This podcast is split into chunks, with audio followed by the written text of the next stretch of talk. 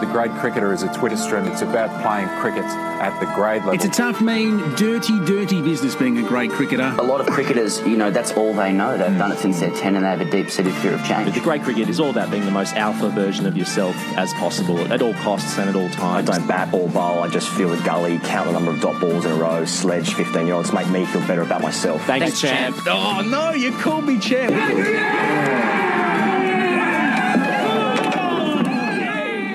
Hello and welcome to the Grade Cricketer podcast on the Diamond Tina Podcast Network.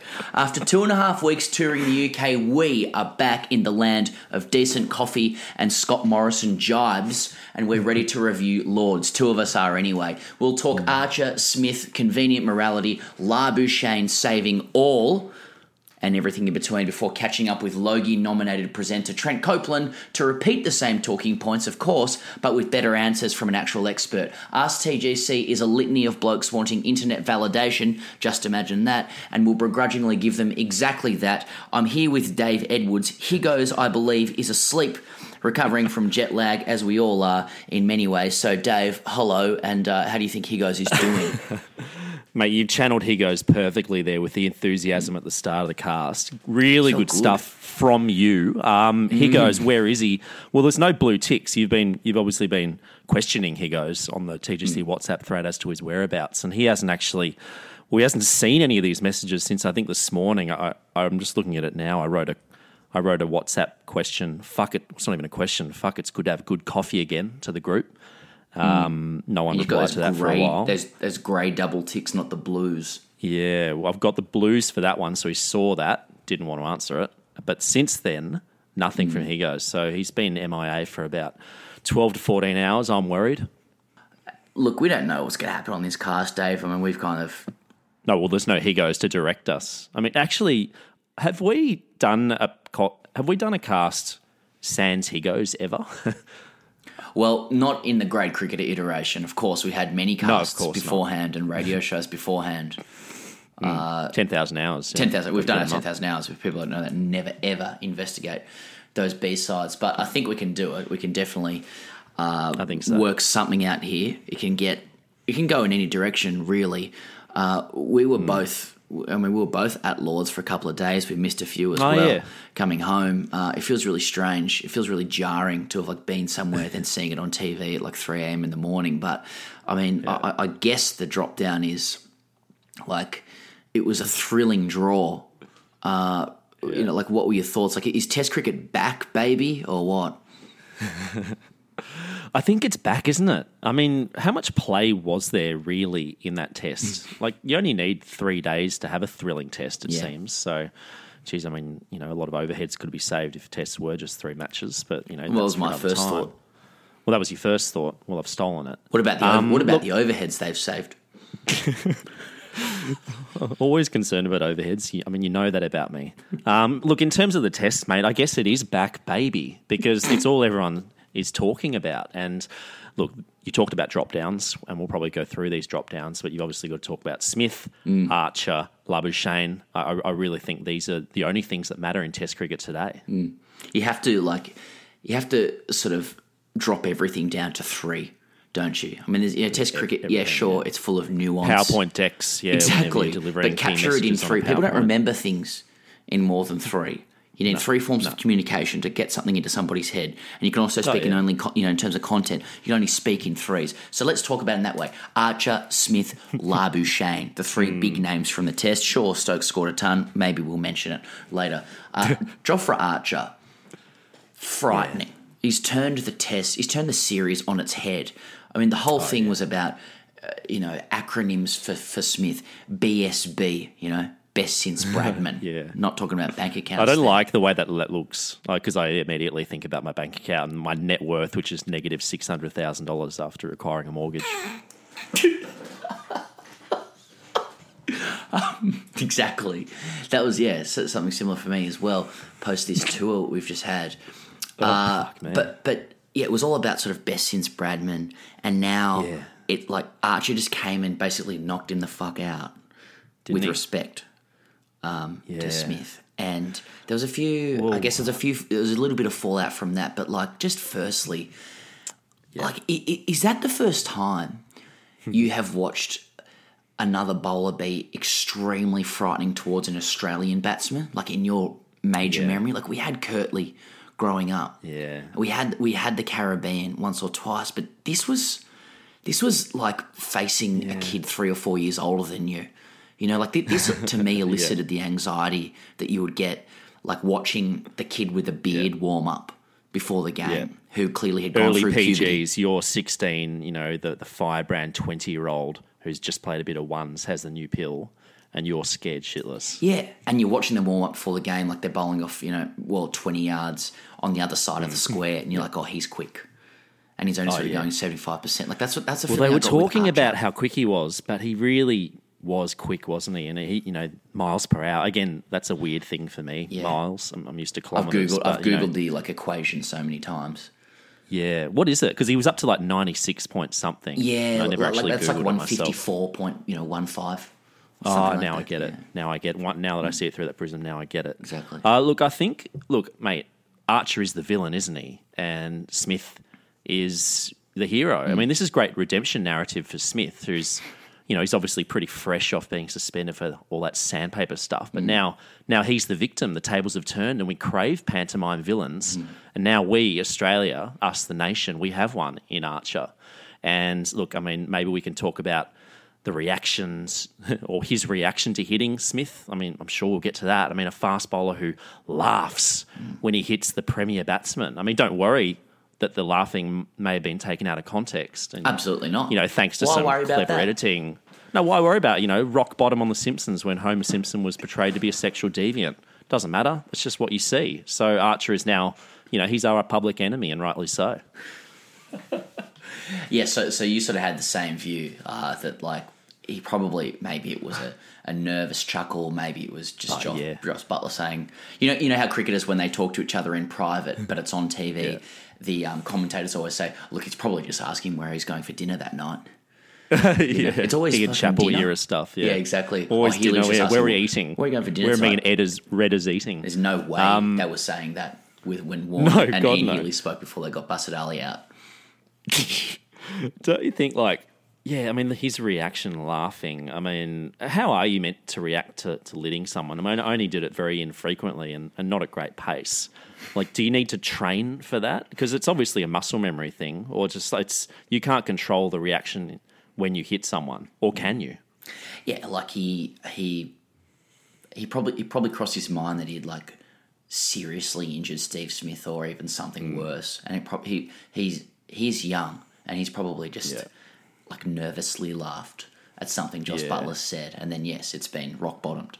Uh, by the Simpsons, and and we're happy for it because it's the media world we live in. You've got to make noise to get attention. But um, Oh yeah, yeah, so, so that aside, so let, let's move on. I mean, so Archer knocks Smith out um, of the test and uh, and. Yeah. nearly Australia out of the game uh, as a result.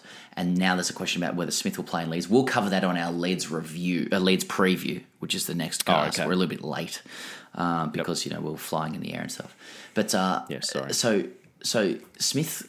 Does Smith get booed off the field again? Did he get rock bottomed there? I mean, I heard a few different pieces of audio. Sometimes I couldn't hear boos. Others were insisting there were Yeah.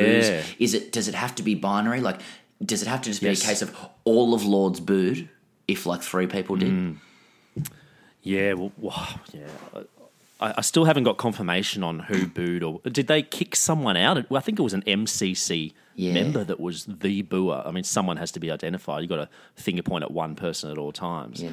I think you know more broadly speaking about booing, like we obviously have a real problem in sport with booing, and there's obviously the argument that goes around that if you pay your money, you can boo anyone or anything you like. It's, you know, as if paying for a ticket at market price gives you the right to act like a fucking sociopath. Hmm.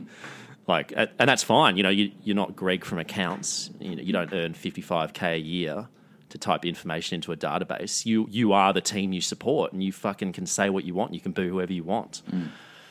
So These you're, def- you're defending the rights of booers, obviously. No, well, I mean, look, everyone thinks you're a fuckwit if you boo. I mean, if hmm. you need to boo a player in order to feel something, then that's your problem. And there's probably some things lacking in your life, probably emotional relationships, mm-hmm. firstly. I mean, mm-hmm. you've probably got three burner accounts on Twitter. Mm-hmm. You know, you've got an egg profile pic for each of them, and you issue hate speech on a range of topics. In real life, you're getting absolutely nowhere, and that's just your that's just your journey. Hmm.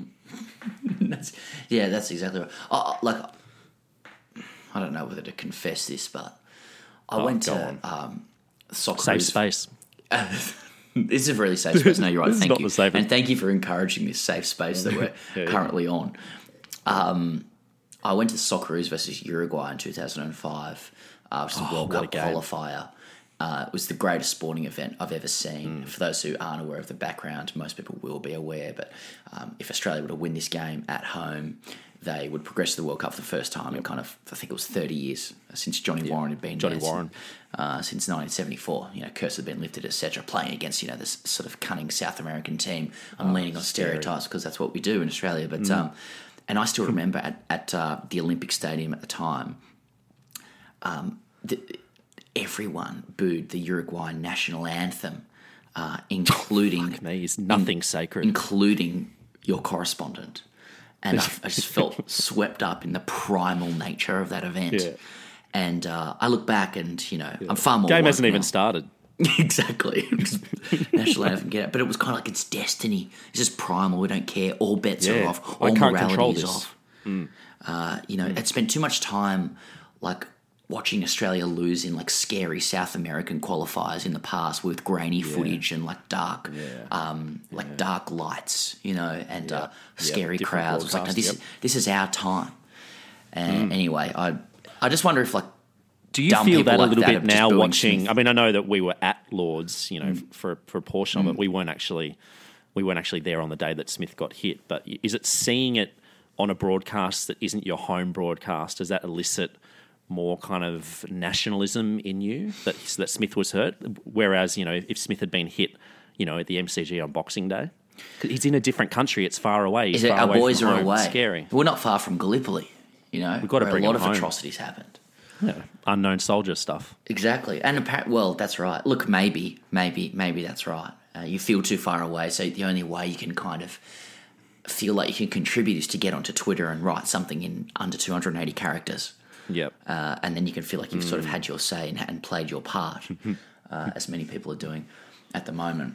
I don't Mm. know, Dave, uh, but um, I guess But these are the moral ashes, aren't they? These I mean, the it's not just the ashes on the line. It's it's a fight for moral supremacy, and we're seeing that online. You know, Smith booze, justified or not. Mm. Archer, did he have the correct reaction to Lidding Smith? There's just so much moralising going on this ashes online, and I'm all for it. Oh, absolutely. Obviously, all for it. Trumpism has and, and one cricket. like one piece of um, moralising that I do welcome is the uh, extreme care that the um, that the English folk, from from journalists to players to the public, are showing for um, Smith's recovery, and kind of Yeah, insisting lovely, that look, he does need to look after himself, and for that reason, it's Hmm. probably best that he doesn't play uh, at Headingley. yeah, yeah. And it's very kind of them, I think, to uh, I think to, so, to make that really clear, and to you know, in the face of what's been a very hostile Ashes with a lot on the line. To just ensure that those concussion protocols are properly enforced for safety reasons, I should add. Um, although Yeah. news to hand, it's it, it's it seems to be emerging that he's not going to play in Leeds. There's a few pictures coming through of a glum Smith with Langer's arm around him. uh, he may not have passed his tests. So um, That's news to me. yeah, it, I it's, it's it's just Not to sound like an uninformed dipshit, but I did. I didn't get online. I've seen one picture. you're breaking this news to me. I've Oh, okay. seen one picture, and by the time this goes to where Smith's probably been named uh, for the side of Headingley. So Yep. so well, if he doesn't, if you know, if your mail is accurate, Mm. that obviously paves the way for a, a Labuschagne. Well, he may have played regardless, Mm. but a Labuschagne or Shuckney return to the fold, not as a sub, not as a concussion sub, a like for like substitution, but an actual number four or number three batsman for Australia at Leeds. Mate, uh, like, uh, okay, so we've given Labuschagne just an inordinate amount of shit uh, on this cast. it really has been inordinate. in this this enterprise has um has really latched onto Labush Labushkakni uh, as the kind of symbol of the like evolving Australian Yeah. culture. You know, in the past it was the Hawkish Kingdom of Alphas, obviously under Lehmann. You get in with chests and pipes. I'm saying all this with my eyes closed. By the way, yeah, yeah. but Looking down slightly just, just under your eyelids. exactly, my eyelids are flapping about uh, horrifically. But um, and now Labuschagne is kind of under the Langer tutelage of the spiritual faith, The Langer family, yeah, like the Manson family. new age. That's right, like a you know muscle top interview yoga instructor, cert four yoga instructor style of player with an eagle at the bottom of his back. Uh, and we've kind of, you know, expressed a bit of mirth about this. This isn't the Australia we know. This is not the great cricket that we know. And yet, Yeah. he comes out as a sub, facing the guy that knocks out the best since Bradman, changes the series, you know, turns it on a dime, if you will, and gets smashed in the grill. Second ball. Australia's, you know, trying to scale their Everest in this historic series for them. The way he jumped up after getting hit on the grill as well, like he could not have gotten up quicker. That was fucking like a boxer being hit and just getting up immediately before anyone comes in to, It was you know, check on his health. Man, it was uh, it was classic Labuschagne, you know, as they say. Oh yeah, I, I did enjoy um, Geoff Lemon's description of it being like a cartoon character under an anvil. Um, it was it was true. He like he really bounced the fuck up, and um, but he played an epic innings. Uh, after that, I, I did I did I was like I was uh, quite like compelled by the whole thing, like his technique, his toughness, his clear relish of that situation. Like other guys looked a bit scared, genuinely. Like you don't normally see that. other blokes just want to spoon one to cover and get the fuck out. Get of the. Fuck he- out of there! I want to see. He them. This is my time. You know, I believe in God. I believe in every. I believe in religion and shit. It fucking seems to be working. I mean, he's I was thinking about it when he was out there. I was like, I wonder how much he's thinking about God. you know, And, and I tell, can I just say, it, gave it gave me a little bit of uh, hope. Uh, this is a safe space, right? Yeah, it's a safe space. I mean, I immediately me got on my talking, isn't it? Kindle.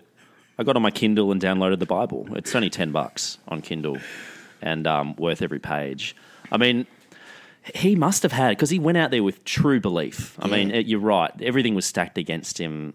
Day five, Archer bowling fucking 180 kilometers an hour or whatever. He went out there with belief, and maybe that's something that you know snarky internet guys who you know write mm. tweets in lowercase just don't have. You know, belief and a belief in something. I mean, I find it hard to believe in God personally, given you know that life is essentially a sequence of random events and. Mm.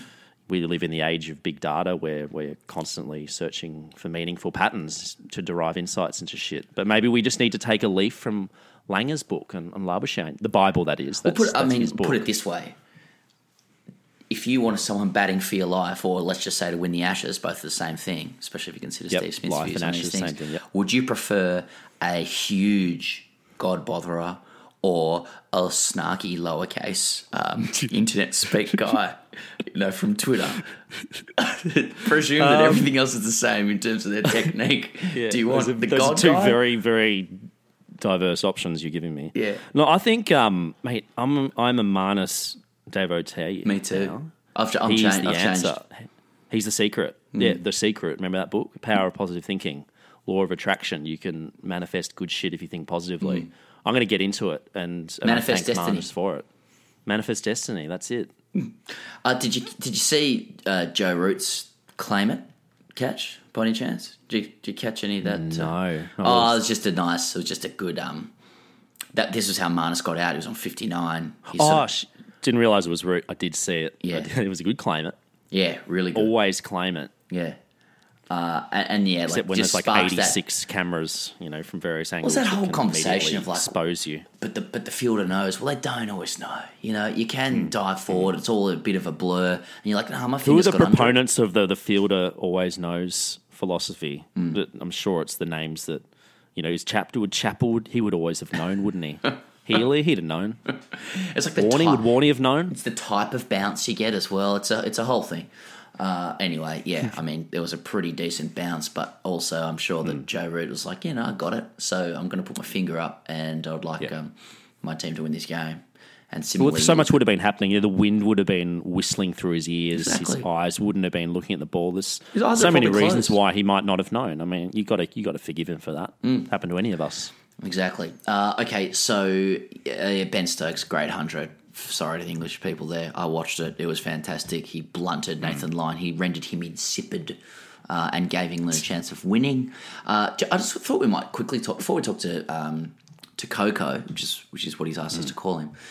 Uh, maybe just a, a brief word on our just on our Lord's experience. It doesn't include reflections on lunch because no member of the public gives a fuck what people eat at, lunch for free. Uh, Not as good as. Edgbaston though, mate. Yeah, Come oh, on, you Jesus know, Christ. just just to completely, you know, talk about things that are inaccessible to ninety nine point yeah, nine percent of people who you listen to this podcast. Yeah. People love listening to that stuff. Oh, tell us about it's your good. free lunch. Uh, tell us about the rest of Lords, though, just to just to keep the exclusivity thing Hmm. Yeah, going. yeah. No, I mean, like, like, uh, ta- take take us into Lords. Yeah, it's just people wearing some. Uh, think of like SCG members times ten with Yeah.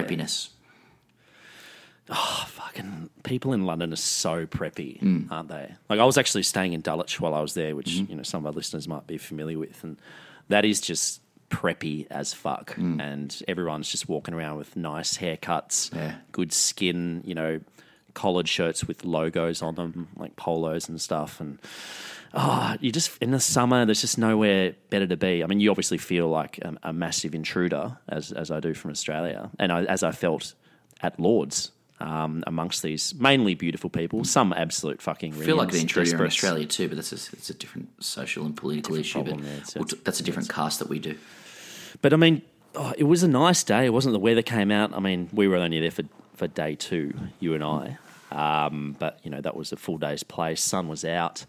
Uh, it was busy, wasn't it? And we even got recognised by a few people, which was startling um, and, and confronting. And but you know, please DM us the photos. We'd love to see them that you took with us. Um, but we had a great day out. Like, Lords is fantastic. I mean, it's the home of cricket. Um, and and well, what- I mean, what were your what were your takeaways from a day at Lords? like it was a total bucket list thing to be able to do uh, in my life to see Australia versus England at Lords, and I I turned up on day one for the entire day's play where it pretty much pissed down and there was never a chance of play. Uh, but that's life, isn't it? A series of random events, as you said earlier. Uh, but it made it, mate, it's great, and it was it was it's great that it was a special Test match.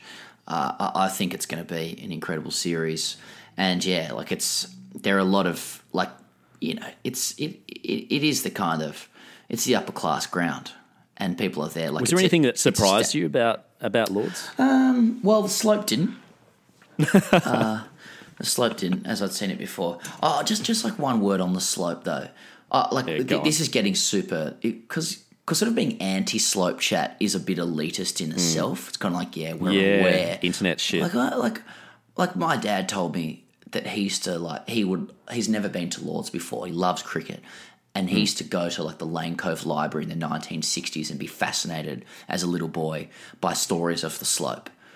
And like, and it doesn't, it doesn't, it doesn't come Those across. the interwar years. Yeah, it was a different time. It was a different, time and there were and there were fewer things to do. He couldn't write in lowercase internet speak on Twitter and hmm. stuff like that. He just went to the library and read about cricket. And like you, you do go there and you see it, and you're like, this is this is actually a problem. This is this is messed up that there's even a field like this. Is this regulation? Is this even is this passable? is this dangerous? Uh, But you know they've managed. I mean, that's what we think as Australians because everything needs to be hard, flat, and yeah know, standardized. s- get a fucking set square out between Hmm. the boundary and the grass and you know every flat surface in Australia either has a cricket pitch on it or a block of Meriton apartments this is what we do with with flat areas in Australia but Mm-hmm. In England you can have a cricket ground where there's a massive gradient Mm. on it and, and sometimes even a fucking tree on the field I mean Mm. they'll play around it in Australia we would bulldoze that tree um, that's just what we do in Australia. So Mm-hmm. it, I enjoyed the quaintness of Mm. the slope, um, and I don't enjoy talking about it every three minutes, Mm. but I enjoy it as a as a thing to look at, um, and that's what I think about that. Okay, coming up next. Coming up next, uh, Logie nominated presenter, uh, New South Wales fast bowler, leading shield wicket taker of the year, and uh, unfortunate to miss out on the Ashes squad. Trent Copeland. Look, to be honest, I don't try and take the piss too much, but the problem is you start to get a little bit bored. So I sort of, I used to hate that. I sort of, uh, I try and do the right thing by the competition. I must admit that when I go there, I try and play conventionally, but realistically, I'm thinking from ball one, I just want to park this fucking thing into the car park. but you don't want to come out of it and people say, "Look at that arsehole Hodgie," you know. So. Yeah, what a prick. Um, but yeah, I mean, it's good fun. Well, I think this is his second appearance on the TGC cast, possibly third, but uh, this man also did a number of live shows with us last summer. Uh, he's since been nominated for a Logie. Uh, he's obviously one of the best presenters on Channel 7 cricket. He's probably one of the best presenters in world cricket, and I'm just surprised he's talking to us at all. Uh, I'm sure his fee for live shows this summer would be far higher. I'm talking about Trent uh, Copeland. Trent, welcome to the Grade Cricketer. Thanks for having me again, lads. I'm privileged. you sort of you, you stumbled over the privilege word. Just Yeah. um, uh, sorry, um, Higgos couldn't be here as well. And, and I should say for the listeners out there that um, you're on the Sunshine Coast at the moment. It's about eight thirty at night. It's probably a beautiful, a balmy evening up there. Uh, many people are in the UK at the moment, braving uh, a little bit of rain, some uh, gloomy weather. What are you doing up there? Uh, well, firstly, cheers, here goes. Uh, yeah, weak as piss, literally. Uh, but anyway, we move on. Uh, yeah, we're up here for a New South Wales Blues pre-season camp. We've got a whole squad, all our support staff up here, staying just across the road from the beach. Uh, it's been mid to late twenties every day. I am looking like a beetroot at the moment, but uh, it's been great actually. Trent, we're going to get into the Ashes in a big way now. I mean, uh, Scott Morrison has weighed into the discussion on Twitter, and obviously, you know, something has hit fever pitch in terms of triggering the emotions of barbecue land Australia when when ScoMo gets involved. But what's you, what's your take on the um, you know the brewing hostilities between England and Australia, and I guess the fallout from um, from Archer's spell against Smith? I mean, what was your take on the whole uh, the whole situation? Well, honestly, it's been one of the most gripping series that I can recall, probably since the 2005 Ashes. I don't know what you guys think, but uh, having been over there, but certainly watching from the lounge room and uh, talking amongst cricketers back here, it is one of those ones where you intend to go to bed at 10.30, 11 o'clock at night, and you find yourself looking at the clock, and all of a sudden it's 3 a.m. Uh, It's been brilliant to watch. Terrible for the economy. great- Yeah, productivity is at Yeah. all time low in Australia. Yeah, yeah, exactly. Uh, but uh look, it's it's been you know great of Steve Smith, the stuff that he is achieving, and it, I mean it's uh, really a huge shame for the series that he's going to miss the third test. Um, but look, what he is achieving, having 12 months off from the game and then coming back, going 100, 100, and then 90, uh, and it took uh, a really nasty blow for him to be sort of knocked out of that game. So uh, that, uh, as well as Jofra Archer um, bursting onto the scene in his test debut. I mean, I wrote an article last week about. I genuinely think that could be the missing piece that England have needed alongside Anderson and Broad for a long time. They could be looking at some, you know, world domination coming up, which is painful to say. Mate, can you just, as a pro cricketer, can you just, uh, you know, a, a- test cricketer, like, give a bit of an insight into what someone like Jofra Archer does to an opposition? Because if you just look at the face of his figures for the last test, he took five wickets. It's obviously, that's a great return for someone on debut, but it was so much more than that. I mean, you know, personally, I hadn't seen Australian batsmen so rushed in almost living memory for me. Uh, you know, is that how you saw it as well? I mean, how how big an impact was it, and what do you think it does to the series? Well, yeah, I think it's just the attitude and the you, you could almost feel the energy around the contest when he was bowling, uh, much like the Mitchell Johnson spells of yesteryear. Uh, it, it just had that little aura of uh, it, guys not wanting to be out there facing it, uh, particularly in the dark and, and when there was some really bowler friendly conditions. Um, he just looks like he's got that X factor that uh, we often have um, in our Australian lineups, and, and closing out an innings is going to be big for them. They've always had skill with the new ball. They've always had good spin bowlers to go with those quicks, but having someone like Jofra, like we have with Stark and Pattinson and, and Cummins and guys like that, where you can just knock over 9, 10 jack in a flash. Uh, the one thing I have thought about over the last couple of days is it might work in our favour. The English batters might get uh, a little rusty because there's no one putting their hands up to bat in his net. That is for sure. Especially in fast fading light at 6 p.m. Um, He's bowling off 18 yards. Um, look, I mean, just put yourself into the Australian camp for a moment, Trent. I mean, look, if what happened to Steve Smith, like if that doesn't heighten their resolve, I mean, we've got a reason now to go out and, and defy something and, and, do it for Steve Smith. I mean, we saw it with Bradman 1930s with body line, and that he was mortal, and I guess we've now seen that Steve Smith is is mortal too. I mean, what do you think the impact of of what's happened to him will be on the Australian dressing room? Yeah, look, it'll be massive. I mean, you think back to the test matches in the last 12 months where we haven't had uh, David Warner and Steve Smith. It's it's been tough work. There's been guys asked to step up and be dominant players scoring big hundreds that have never had to do it before. So that's going to be a challenge. You know what I love though uh, was Big Marnus walks in, gets hit in the melon second ball, uh, jumped up like a karate fighter uh, straight away after getting hit, and then went on to get uh, you know a really important 59 in that second inning. So, I mean, it, it may be a little bit of let's everyone stand up for Steve Smith, but there might be a little bit of uh, you know the rest of the dressing room realizing how desperate some other guys are to get into that team, uh, and having someone do that could be you know bloody inspirational, really.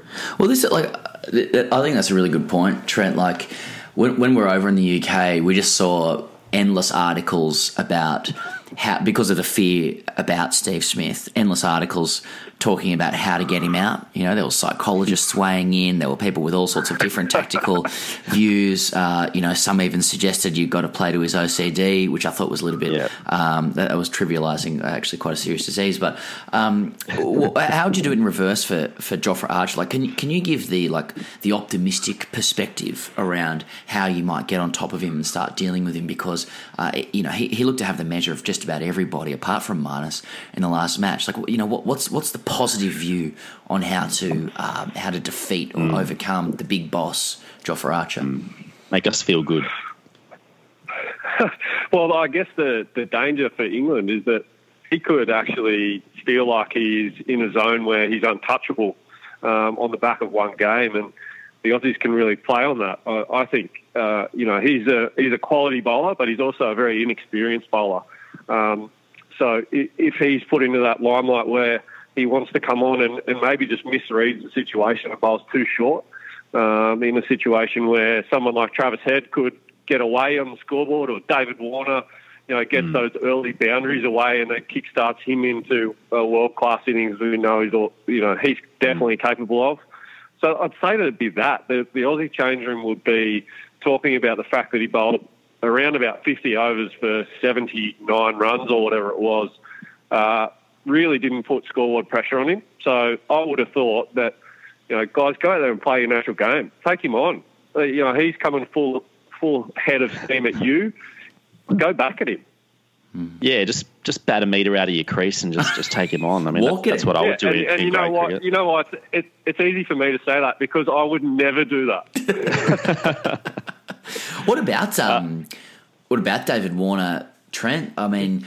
The, What's wrong with Dave? the- what's wrong with him? The, the, the, the thinking is now that if you're going to make a single figure score, then you may as well go out blazing. And everyone's just saying, look, he's just got to go out and play his natural game. He's got to go out and just start smashing guys everywhere. It's surely a little bit more complicated than that. Really, Like, what what advice are you giving David, as you would have given him the last few days with our endless text messages? Yeah, uh, I I guess the same as you give any opening batsman in a Test series in England. Don't freak out. I, I think back yourself, back yourself that you know you've scored a mound of runs over a long career. Uh, I think that guys on the other side of you know the ledger in this England team are struggling as well for runs. Uh, it's just been that they're you know, key moments, they've probably just held it together like Ben Stokes the other day. So, look, I, I think he and Cameron Bancroft, uh, if he's selected for the third test, you know, they, they should back themselves in. Uh, it, it only takes sort of 30 balls to get back into Nick. Um, well, certainly that's what I tell myself when I keep missing them. Um, so, uh, look, I think he's certainly got big runs around the corner. It's it, it's interesting you say that about um, you know the way to get back is just to remember the times that you were dominant. I think I've seen some other commentators talk about you know how Davey Warner just needs to you know watch some highlights of when he was you know smacking balls around the park. Is is that what you do when you're kind of down in the dumps? Do you kind of turn on you know footage of you taking fifers? Like does David Warner literally need to lock himself in his hotel room and watch six hours of David Warner classics on YouTube, As curated by Rob Well- Moody slash Rob Bitter? Possibly. I've actually got quite a funny story about that. That Today, sitting down in the morning session where a couple of us weren't involved in the centre wicket scenario, and one of them was Steve O'Keefe, uh, who notably tells me that you guys told him that he was a much better guest than me on the live show. So thanks for that. Um, my God. he- We say that to he- everyone, to be fair. Uh, but he was he was talking about you know some of the guys and their ball striking in the middle, you know, clearing the pickets, and he's like, oh, I used to be able to do that, and I was like, well, what uh, uh, what is it that, that you did back then? And, and I remembered this big toe tap that he used to do, and then just clear the fence at will against the likes of Dirk Nannes, and so he got up highlights of himself batting. Next minute, he's in the nets, and all you can hear from 50 metres away is like, I'm back, boys, I'm back. so maybe it might be that. I have the same thing with work actually. If I'm down in the dumps, I just go through my best emails uh, ever. But um, what? Uh, uh, I mean, what do you do? I mean, Trent. You know, Joe Root's catch, obviously one of the great claimants of all time. Uh, thoughts?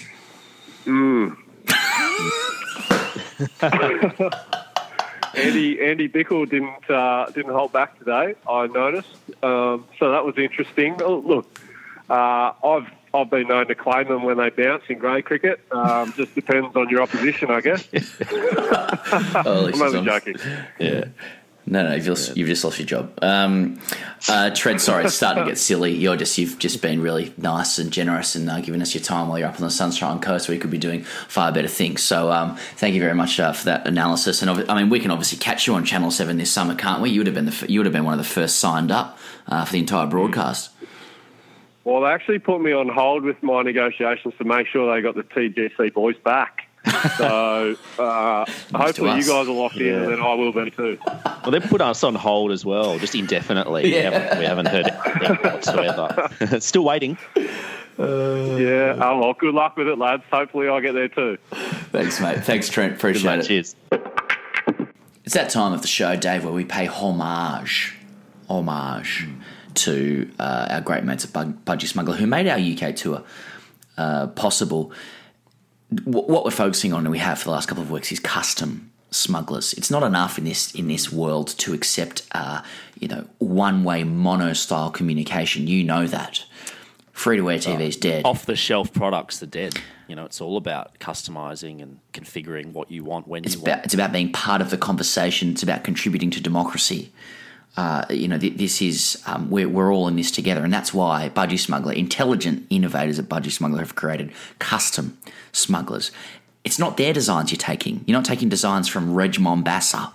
You're not taking boutique designs from unknown Melbourne artists at marked up prices. You're getting your own design in there, whatever it is that you want on a budgie smuggler. And I know when you go for a swim, and I know when you go to the beach, and I know when you're at home or in any kind of, you know, private sexual tryst, you want your own design on your smugglers. you know, you don't want You do, don't you? you don't want I something I've- from Lisa yeah. Ho. You want to feel comfortable. Mm. Yeah. I- I love it. You don't have to be a designer these days. You don't have to have any kind of skills. You don't have to be a journalist. The citizen journalism for that. Mm. Just make your own stuff. Bring a file to to Budgy. Mm. They'll sort it out. Just bring your idea to them, and they'll make it happen. This isn't Web 1.0 or even 2.0 anymore. no.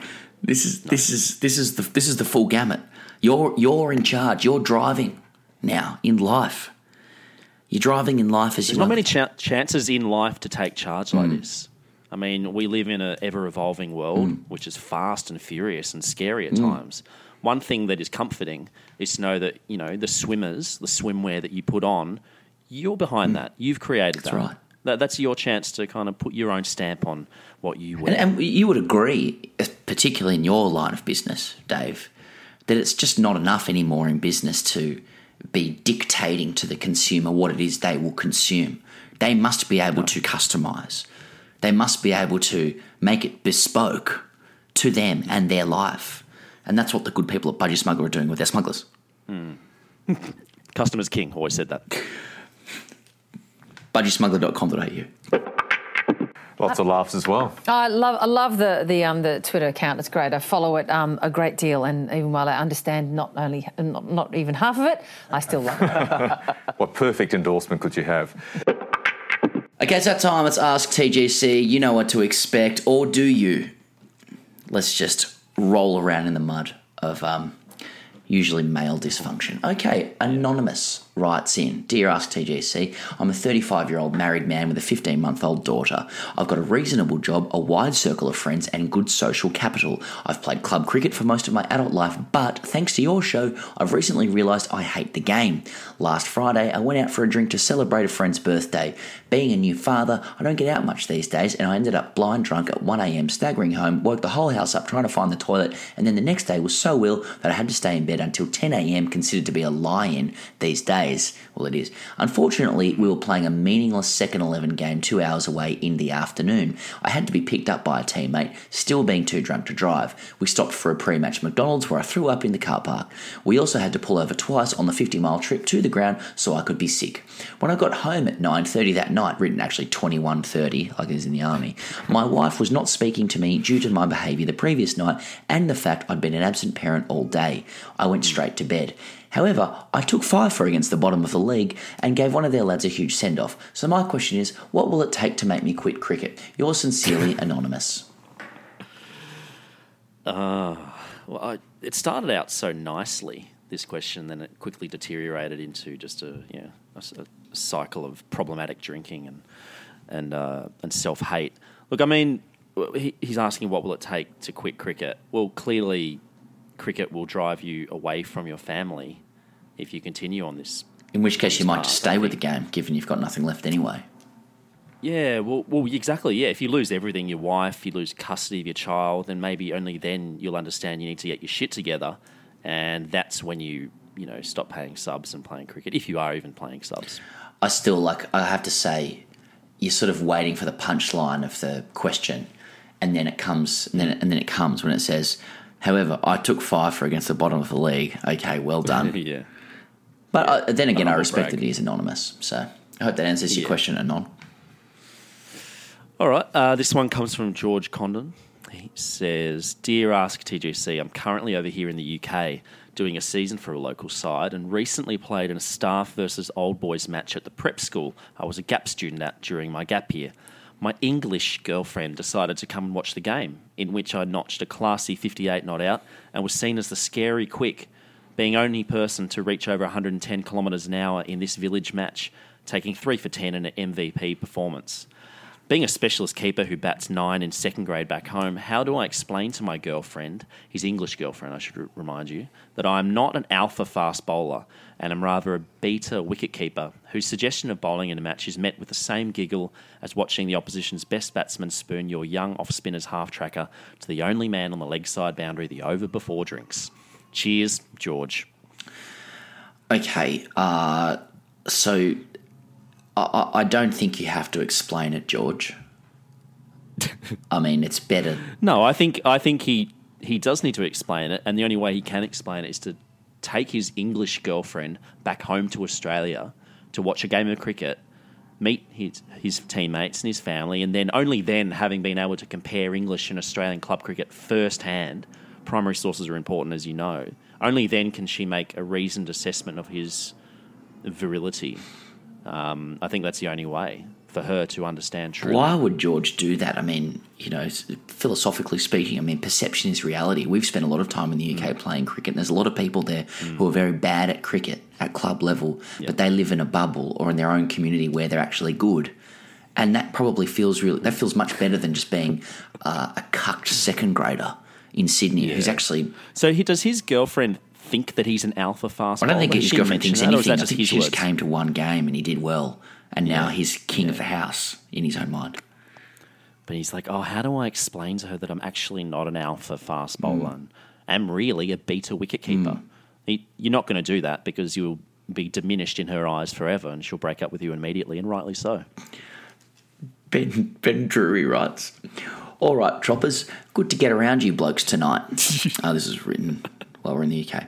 Top alpha work from Aggers to fuck off into the crowd at Edgbaston, so you had to be interviewed by Dan Norcross and his yuck Hawaiian shirts on TMS the other day. Oh my god! He's, that's a that's a muddle of emotions. That, going? that whole thing. Um, as someone who was picked as first team captain because I've got a Skoda Fabia estate. I don't know what that means. And so can A It's a fit car, is it, or? A fit the club kit in the boot and B oh it's a car. B give a couple of blokes a lift to away matches. I'm acutely aware of my shortcomings as a cricketer. Having started the year with a couple of good knocks against shit Sheffield fourth 11s, I'm currently on two ducks in a row. Do I keep batting myself at four in the hope that my dad will see me do something if he ever comes to watch? Or do I do the decent thing and bat at nine, only turning up to whisper abuse at batters much better than me from first slip? Is it in fact more alpha to bat yourself so low down, or does it make me a rare cuck? that was that was lot lot of TGC bingo. here. Um, yeah, he really hit all the KPIs there, Hmm. didn't he? Um, oh, I'll, ta- I'll take the dad stuff. First. Okay. So what he's he's saying here that do I keep batting myself at four in the hope that my dad will come and see me do something if he ever comes to watch? Well, if if you're timing your innings on the basis that your dad might turn up, then you should probably open, shouldn't you? Because otherwise, you know, give yourself the most opportunity time wise to maximise the chance that he might turn up. Because you know, otherwise your team might win the game one down, and you're sitting there with your fucking pads on, waiting to bat, which is a more forlorn, desperate image for him to arrive on. Should he turn up? So, I, I if you're batting anywhere, I'd say open the batting. Um, but you're probably scared of the new ball, as I am, and you probably want to bat yourself down the order. Reframing it as in being alpha to bat yourself so low down, it's not alpha. Not in my book. It just means you're bad at cricket. Yeah, I mean, I, normally these questions, when the dad is kind of central to it, will introduce the father early. But this guy had managed to talk about Jonathan Agnew, Dan Norcross's fashion, Yeah. owning a Skoda Fabia estate. The estate bit threw me because there's a lot of old money in England. Uh, you know, Yeah. club kits, driving, away matches, Sheffield, batting four. And then the dad comes into play out of nowhere. It's a bit of a non sequitur, Hmm. isn't it? Because everything else in this question is just laced with aggression. Hmm. It's not the kind of person that would openly hope that dad would come to watch. It's the kind of guy that, you know, maybe comes from a broken home, maybe maybe blazes his own trail, doesn't care where dad is, maybe doesn't know where dad Hmm. is. That's fine.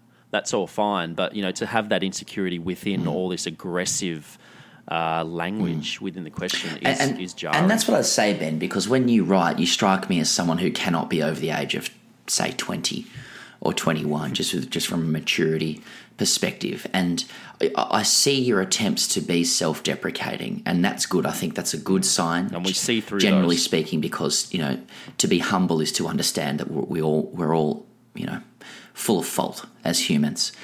Uh, however, you, you keep as soon as you start to get self-deprecating. If I'm going to read into this, you then kind of quickly flip back to an alpha perspective, and that's why you end by saying, "What is more alpha?" Well, in fact, it's not about what is more alpha, Ben.